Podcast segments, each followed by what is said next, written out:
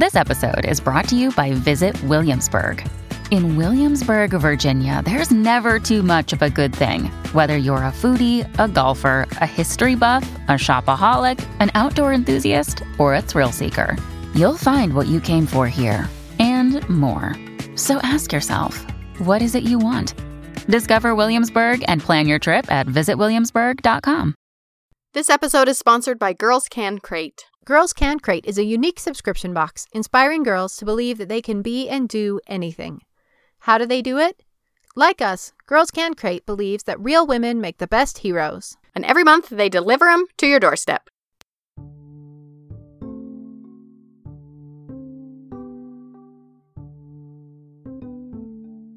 Hi, Katie. Hi, Olivia. So, I think one thing that in our family we especially believe in is the power and importance of a good narrative. the the power of a really good story goes beyond just entertainment. That it's literal power Yeah. from being able to create a good story. I was just talking to my students about that last night. I was telling them that as historians, they get to be the storytellers. You know, there's Yeah. what happened, and then there's how you tell it, and what it means, and the conclusions that you draw from it. And Mhm. that's where the real power is. I mean, there's the phrase, history is told by the victors, but I think history is often told by the best storyteller. If you can create a more compelling narrative than your opponent, you're probably going to win history. For sure. But I think really successful leaders understand that aspect of what a story does and use it Yeah. themselves. Yeah. And the woman we're talking about today really understood the power of a powerful narrative. Today, we're going way back. Yay, I love way back. I knew you would love way back. In fact, this one falls into your personal favorite category of history. we know for sure she existed. Yay! Yay! And that is all we know for sure Cool. about the person we're talking today. But we have lots of good stories. Oh, fantastic. Yeah, that is my favorite kind.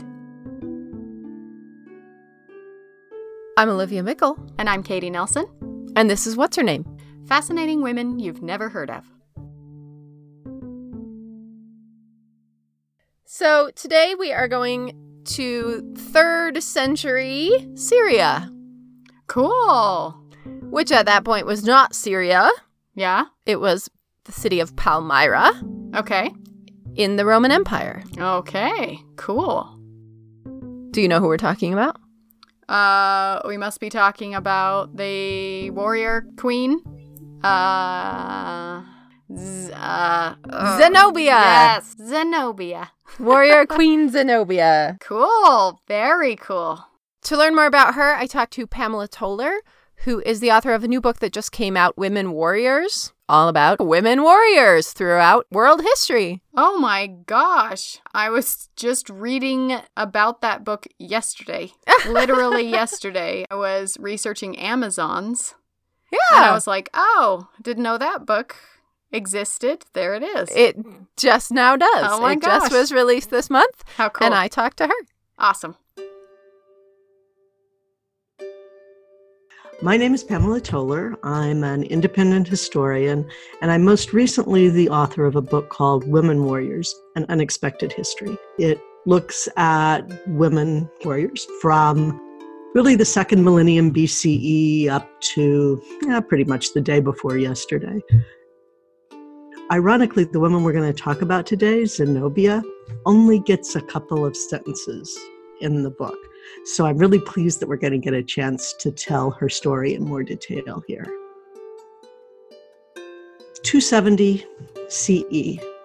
Woman named Zenobia, who you probably haven't heard of, was the de facto ruler of a, the city state of Palmyra, which was in modern Syria. And she went on a military campaign that almost split the Roman Empire in two. And in order to understand her story, we got to take a couple of steps back.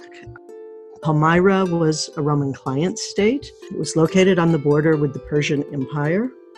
And it was important to Rome for two reasons. First, it was a major stop on the silk trade route, and Rome had a big appetite for silk. So Palmyra was one of the most wealthy cities in the Roman Empire. It was also important strategically because it was right on the border with Persia. And Persia was Rome's biggest, most threatening enemy after the end of Carthage at the Third Punic Wars. In the third century, internal changes in both Persia and Rome really meant that that border became more hotly contested. Um, Rome ended up in really political chaos, and they really depended on the military forces of states like Palmyra that were used to desert warfare in order to help patrol this long, hotly contested border. Political chaos starts in Rome in 193 when the Emperor Commodus is assassinated, and after that, Rome just ends up with this revolving door of emperors assassinations, civil wars, legions raising emperors up, and really in a period of 50 years, you get like 26 emperors and 40 some wannabes. Yeah, there in Roman history, there's we break Roman history up into different time periods, and there is a time period called the era of the five good emperors. Because there's five good ones in a row, and that's the sweet spot. Like, whenever people ask me if you had to go back in time and live in any time or place, what would you choose?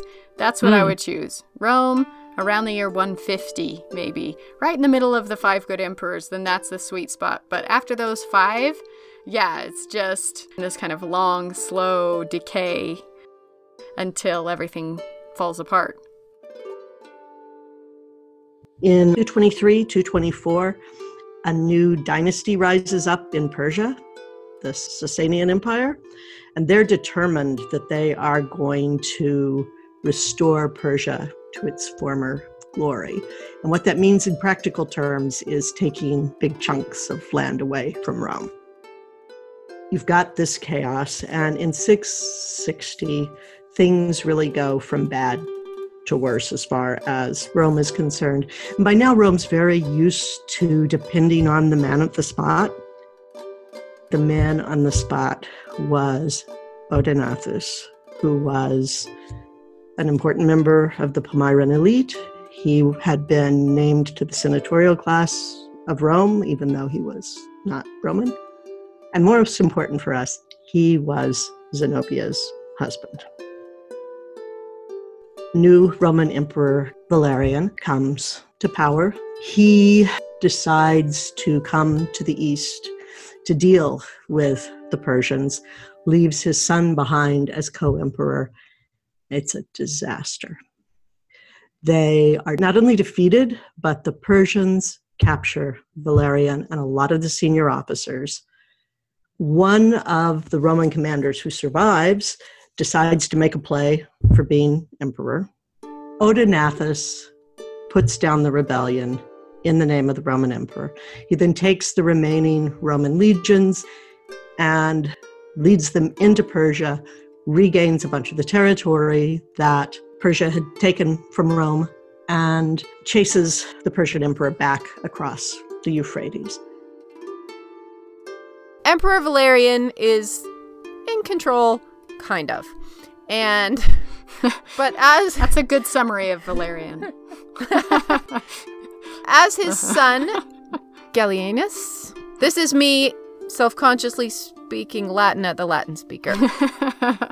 uh, his son Gallienus takes over, and there's another schism. Everyone's trying to decide who to follow, there's other people claiming the throne. And it's right in this mess that Zenobia's husband and his son are murdered. Mm.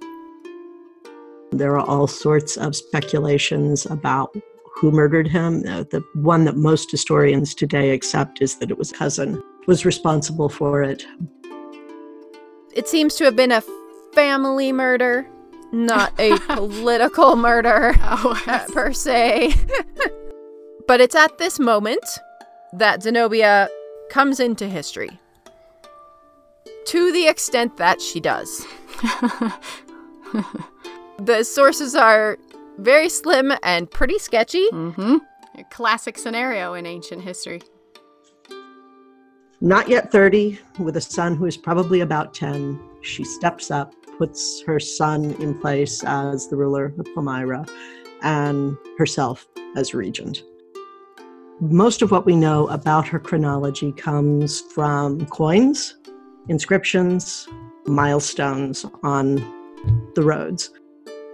We do have some narrative histories, but they're written much later, and they're written by the descendants of her enemies. So you kind of have to adjust for bad attitude when you read them. So we have two main classical sources and then a few Arabic sources. Okay. For information about Zenobia. Our classical sources are the Historia Augusta, which is this compilation of biographies that seem to be written by one man pretending to be six men. Oh, cool. nice move. Yes. He is demonstrating his wide research and open mindedness in listing all of these different people's points of view. But it's pretty well accepted now that this was one person. And one of the things he's infamous for is inserting what we assume are fictional letters into his histories. Mm. It's not that unknown for the period. I mean, we often get letters, or even more importantly, speeches that no one could have heard. One of the most famous speeches from this period is is you know the warrior Boudicca's famous speech to rally her people Yeah. to fight the Romans. There was no one Yeah. there No- writing this Nobody speech was down. Yeah, frantically scribbling down the words that she There said. There was not a Roman historian in the audience listening and noting this story. But this is widely accepted as a historical document. This You was her speech. you got to work with what you got. right. Yeah. You can always accept sources like that too because you imagine that as that writer was doing their research, they had sources in front of them. They were drawing from other Right. ancient texts that don't exist anymore. So you kind of have to put your faith in them, but you can understand that if they did even a little research, they had something that they were drawing on. And that's Right. better than exactly. nothing. He must have gotten this somewhere. Yeah. Yeah. The um, more sober and reliable source is from a Greek historian named Zosimus that's written in the sixth century. Um, and you know, I don't, I don't have anything interesting to tell you about him. Then we also have a handful of Arabic sources that give an alternate version and really interesting version of Zenobia's life. So Pamela Toler pulls from all of those and has the job of trying to figure out what seems most likely Hmm. and what to make of these conflicting stories. yeah, fun. Historical detective work. Yeah. This is a choose your own adventure, essentially. How will Zenobia die? Yay! And what will happen to her story? Cool. Do we all get to choose our own version? I think so, yes. Awesome. Here's what we do know. She was born around 240 CE. She married Odenathus sometime between 258, um, so shortly before the, the Valerian disaster. And at the time that she married him, he was much older, he was widowed, and he had an adult, at least one adult son, who probably was older than Zenobia. So in 260, after he's pushed the Persians back across the Euphrates, Odenathus is the most powerful man in the eastern half of the empire. And we tend to forget that the eastern part of the empire, in fact, was larger and more wealthy than the west. Half is a misnomer, maybe two thirds. And he certainly was as powerful as any of the usurpers who had used their position with the Roman legions to get themselves named emperor. Instead, he seems to have remained loyal to Valerian's son. So, for about three years after Odaenathus' death, Zenobia keeps things going. She remains loyal to the emperor, she maintains the border, she keeps everything stable. And in 269 or 270, something happens. Zenobia suddenly assembles an army and begins an imperial expansion in the name of Palmyra, not in the name of Rome, to conquer Arabia. Do we know why? Or. Nope. We don't know what happens, if this was just waiting her time until she could do Mhm. this, if there was something that triggered it. We don't have any records that explain what might have happened. There is this constant conflict with both the Persian Empire and the Tanis tribes. Mm-hmm. Something may have happened there, or she may have just gone, my turn. Yeah. Here we go. Either way, she is wildly successful. She conquers Arabia, goes from there into Egypt, and Egypt is important. It's the source of a third of Rome's grain. And so it's not just an attack on the Roman economy, but it's also a possibility for a lot of political instability. You know, bread and circuses isn't just a clever line. The Romans ate a lot of grain. You know, Roman soldiers' daily ration was two to three pounds of grain. Yeah, so if you're if you cut off a third of that, you've got a real possibility of trouble at home. This is a crazy bold move. But this is Rome. I mean, Egypt is Rome, and she is in Rome. But she's not taking it on behalf of Rome. Okay. She's taking it on behalf of Palmyra and has now declared, apparently, Palmyra an independent state Okay. and herself its ruler. I mean, this is happening nominally in her son's name, Okay. But she is literally leading the army. Okay. Let's do this, Zenobia. And they take Egypt. Pretty easily, she suddenly is in control of Egypt. awesome. Now, it is true at this point, Valerian is a little distracted. He's off being attacked by the Goths on the other side of the Mhm. Empire. So, this also may be why now, because she knows that the Emperor does not have the time or power Oh. to pay attention to what's happening yeah. on this side of the empire. She's been waiting to strike. we can tell just from her decisions that she was a brilliant strategic thinker Mm. She attacks Egypt at the exact moment the Roman prefect in charge of Egypt is off fighting pirates. Aha. Okay, so this isn't just some wild woman just in a rage marching around and attacking people. She's got a plan. She is a very brilliant military leader Mm. who is thinking through how to do this, and it's evident in her really amazing success. Cool. As Pamela Toler points out, this is actually a really good metric for understanding how later sources feel about her, how they talk about this moment. Mm. There are the ones who say, She got lucky. He wasn't there. Who knows what would have happened if he was there? And then there are the ones who say, She planned this really well. Let's pause for just a second to thank our sponsor, Girls Can Crate. It's Women's History Month, and many people are looking for a way to encourage their kids to learn more about the amazing women who have made the world a better place. We can't think of a better way to do that than with a subscription to Girls Can Crate. Girls Can Crate is a unique subscription box inspiring girls to believe that they can be and do anything. Every crate features an inspiring woman and her own unique story of why she's awesome, a 28 page activity book, plus everything you would need to complete two or three hands on STEAM activities and more. And for our listeners, if you go to girlscancrate.com, C R A T E.com, and use the code her name, all caps, you'll get 20% off your first month's crate on any subscription. Check them out now at girlscancrate. And when you order, make sure you use the coupon code her name, all caps, so that they know we sent you. Your brain needs support, and new OLLY Brainy Chews are a delightful way to take care of your cognitive health.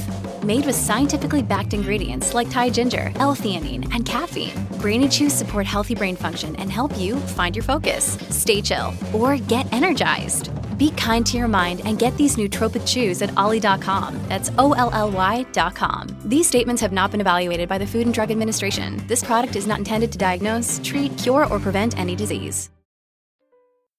So she defeats Egypt. no big deal. Yeah. As you do. Conquered the jewel of the Roman Empire Mhm. and moves into Asia Minor. Awesome. So modern day Turkey. She moves all the way into Ankara wow.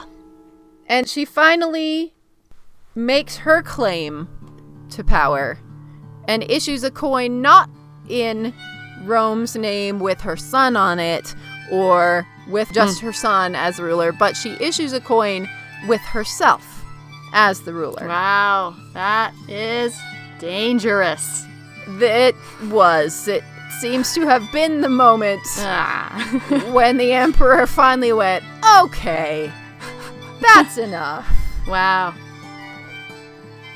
When she first stepped into power, she issued coins that acknowledged Rome. And then in about 271, that began to change, and she issued coins that showed Aurelian on one side as Augusta and then her son on the other side. Eventually, though, the coins start showing her son as Augusta. And then, what probably tipped Aurelian over the edge, she started issuing coins with herself hmm. as Augusta. And Valerian cleans up the messes back home, heads east with an army. He sends a large bulk of Roman legion soldiers to take on Zenobia and her army. Mm. So she starts retreating. And once she starts, she doesn't stop. Up to that point, she didn't get much opposition when she was fighting the Roman legions in the east. Aurelian's a different matter. She doesn't even try to keep Asia Minor. She wasn't very well established there. So he doesn't really run up against her until they get to a town called Immae that's just east of Antioch. It's a little town. And she's waiting for him there with a large army. Things didn't go well at Immae. It was pretty devastating losses. They retreated to Antioch. At Antioch, she really pulls off kind of a fun trick. She fakes a victory. They find a man in their ranks who looks something like Aurelian. They dress him as a Roman, and they take a triumphal march through the city with a captured Roman general. You know, they're afraid that if they know they were defeated, that Antioch is going to rise up against them. And then come nightfall, she and her troops retreat out. She retreats and she retreats. And she ends up back at Palmyra. And Aurelian leads his troops across the desert. They get to Palmyra and they blockade the city. And as things get tight, Zenobia makes a run for it. Some sources say she's out looking for reinforcements, perhaps from Persia, perhaps from the Arabic tribes. Some say, of course, she's a cowardly woman just trying to escape with her life. Yeah. Either way, she is trying to get across the Euphrates to the Persian Empire. Oh. We get a very lovely detail that she was riding a she camel that was faster than any horse. wow. What a great detail. Pamela Toler calls it sort of the, you know, in the 19th century and 18th century, we have Orientalism from Europe that is sort Oh, of yeah. casting the Oriental as this exotic, Yeah, exciting. Right. Um, this is sort of a pre-Orientalistic thing Uh-huh. that's happening here a thousand years before that's going to start happening. Uh-huh. She is escaping not only on a camel, which is a very exciting detail Yeah. for those who are used to horses, but a she camel. Yeah. I love that. I would like the experience of riding a she camel that is faster than any horse. Uh, from what I've heard about riding camels, I don't think you would like that experience. it's merely a very uncomfortable thing it would be to ride it a camel. be memorable. Only a she camel though. yeah, only a she camel could be faster Right. than a horse. And I, I love that acknowledgement of she's a queen, but she's still better than any of the men. Uh huh. She's faster than any of the horses. Yeah. She gets stopped at the Euphrates. Something goes wrong, and before anyone can ferry her across the river, the Roman cavalry catches up with her. And with Zenobia captured, Palmyra surrenders. And here's where the choose your own adventure begins. or perhaps more accurately, the ending of one of our family favorite movies, Clue. The Arabic sources tell a story. There is a group of Arabic tribes called the Tanukh, who the Tanukh Confederacy is a group of tribes who moved into the area around Palmyra about the time that the Sasanian Empire was coming to power, and they become rivals to Palmyra. And in this account, she is concerned that she can't have the Tanukh behind her as she advances into Egypt. So she calls them for a meeting and she treacherously murders the leader of the Tanukh. And his nephew takes control of the Confederacy, and in the Arab accounts, the Arabs, led by him, are the ones who defeat her at Palmyra. It's interesting the way these sources work because classicists, many of them, dismiss the Arab sources on the grounds that they do not mention Aurelian and the Roman legions. Of course, the classicist sources don't mention the Arabic tribes. so, take that as we will. What we do know is that after Zenobia is out of the picture, the Tanukhs replace Palmyra as the main rival in the area for the power of Rome. Okay. And 100 years later, a Tanukh queen stages another revolt against the Roman Empire and successfully defeats the Roman Empire again. That's how it could have happened. But how about this?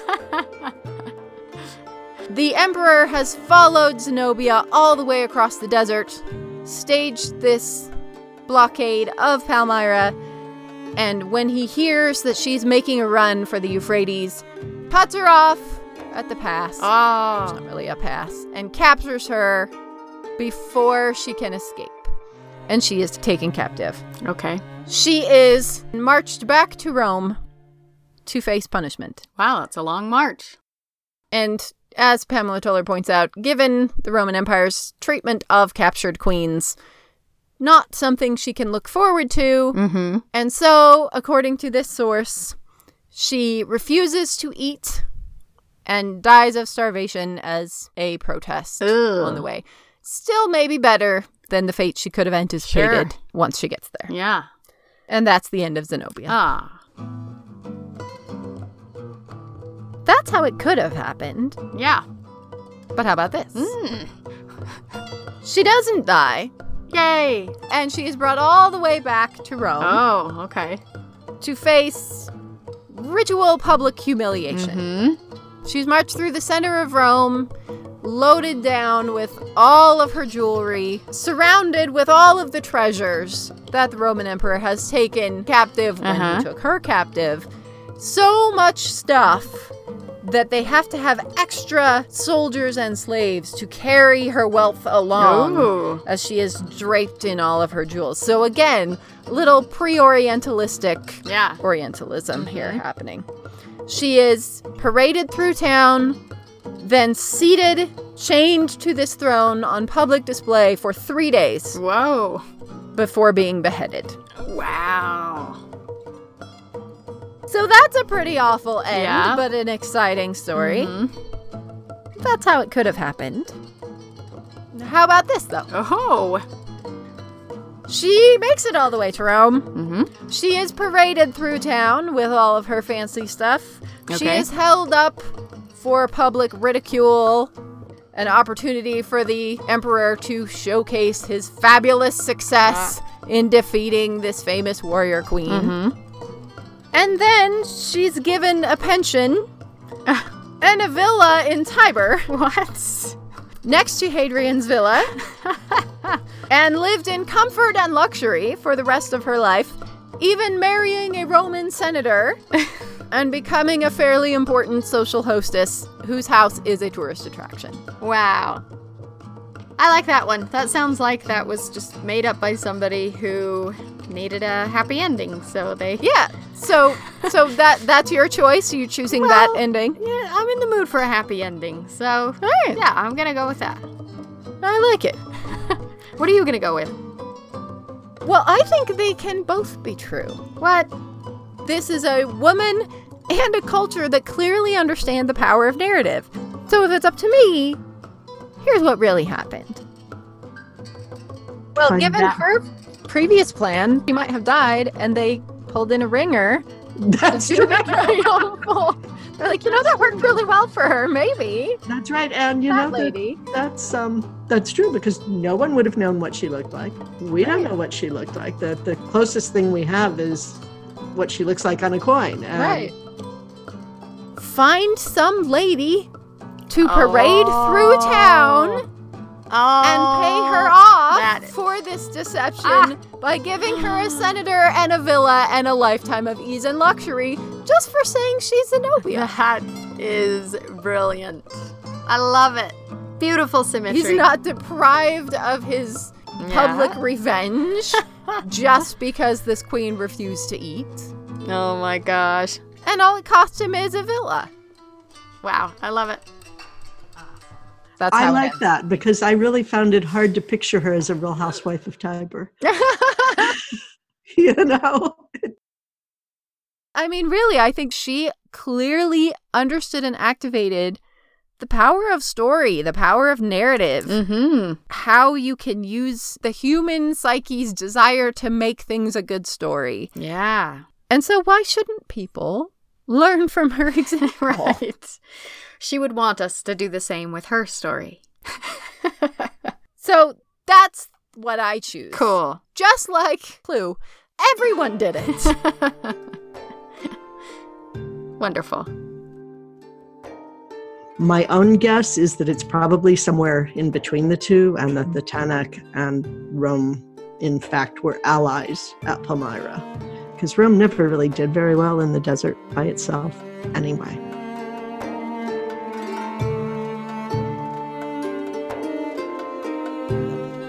Over here in the Western world, Mhm. in quotes, have forgotten Zenobia. Mm-hmm. Syria has not. Yeah. She's on one of the banknotes, and she also was the center of an Arab language historical soap opera in the 1990s that was seen by hundreds of thousands, if not millions, of Arab speakers. So we think of her as forgotten, not so much. She is erased after her death by, again, this story that we don't want to believe that women did things like this. That we want to cherry pick and say there were a few women who were warriors or led armies or, or did these very unladylike things, but it was very, very unusual. Mm-hmm. How I can't believe that I haven't heard of her. But you know, I worked on this book for a year and a half, and I had maybe a hundred names in a folder by the time I started writing it. And by the end, I had a couple of thousand names, and I'd come bouncing down the stairs or back from the library and say to my husband, You'll never guess what I found. I mean, the Romans always act like they've never seen a woman fight before, mm-hmm. but you had Cleopatra, you had Boudica, you have Zenobia, you've got Mavia a hundred years later in the same place. You've got women rulers in Ethiopia known as the Candaces who defeat Rome pretty consistently. And it continued to amaze Rome over and over and over as well. This is another really good demonstration of how the power of narrative can harm you. That Rome cannot accept a narrative that says women are anything other than their extremely binary, extremely strict Mm-hmm. perception of what a woman is. There are men and there are women, and they stay in their boxes, and that is how things have always been. Yeah. And of course, that's not how things are anywhere else in the world at that point. Right. And until they impose it on the world. And so they keep underestimating these women because they can't believe that women could possibly do this, and so women keep, keep defeating exploiting them. that. Yeah, that's Yeah. wonderful. I think it's a lot easier to explain why women don't have power if you convince everyone that it's always been this way. And so we pretend that these women didn't exist or were a kind of occasional mutation in the male led norms of human history. And it's just simply objectively not true. Yeah, I think we inherited a Victorian tradition that made a lot of assumptions. Like, Mm-hmm. they've invented archaeology. They're opening graves. They look inside and they see a grave with a skeleton and a bunch of weapons, and they go, okay, so this is a warrior grave. They map the Yeah. classically conservative Victorian gender roles on the past, and it's stuck. But it feels like in the last 20 years at least, we have been, with the help of like DNA analysis, we have been finally stripping These back Viking warriors Yeah, are women? Right. We are pulling away all those all of that groundwork that was laid by the Victorians and saying, okay, so these assumptions probably weren't true. These assumptions probably weren't true. Yeah. Yeah, I think it's really decaying in a huge way lately. Yeah. We know for sure that she existed. And that makes her a winner in the context of these stories.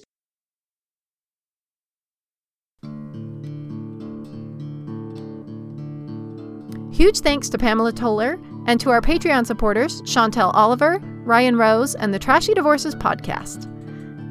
If you'd like to become a patron and get great thank you gifts like our trading cards, cross stitch patterns, and even your own shout out in a future episode, visit our website at whatshernamepodcast.com and click donate. If you'd like more information about Zenobia or want to see some great images or find links to women warriors and Dr. Toler's other books, you can visit our website at whatshernamepodcast.com and find all of that. You can also follow us on Instagram, Twitter, and Facebook, where we post lots of photos each week. Music featured in this episode included music from ancient Rome and Egypt by the amazing Michael Levy at ancientlyre.com, from Unstoppable Farmer, and Sam Henderson. Our theme song was composed and performed by Daniel Foster Smith. What's Her Name is produced by Olivia Meikle and Katie Nelson, and this episode was edited by Olivia Meikle.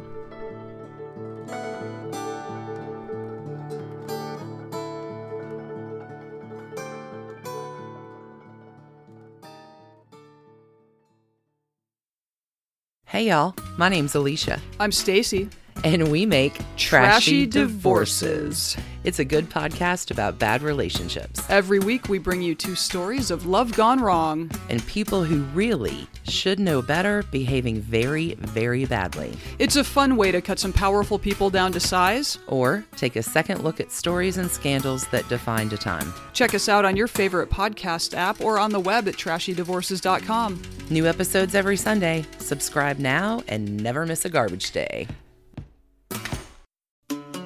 Registration is now open on What's Her Name's Yucatan Tour 2024. Join us in Mexico as we walk in the footsteps of Zazil Ha, learn traditional Mayan cooking, tour Mayan ruins, snorkel with sea turtles, and so many more off the beaten track adventures with our wonderful little band of kindred spirits. Spots are going fast, so sign up now on our website at whatshernamepodcast.com. We can't wait to see you there.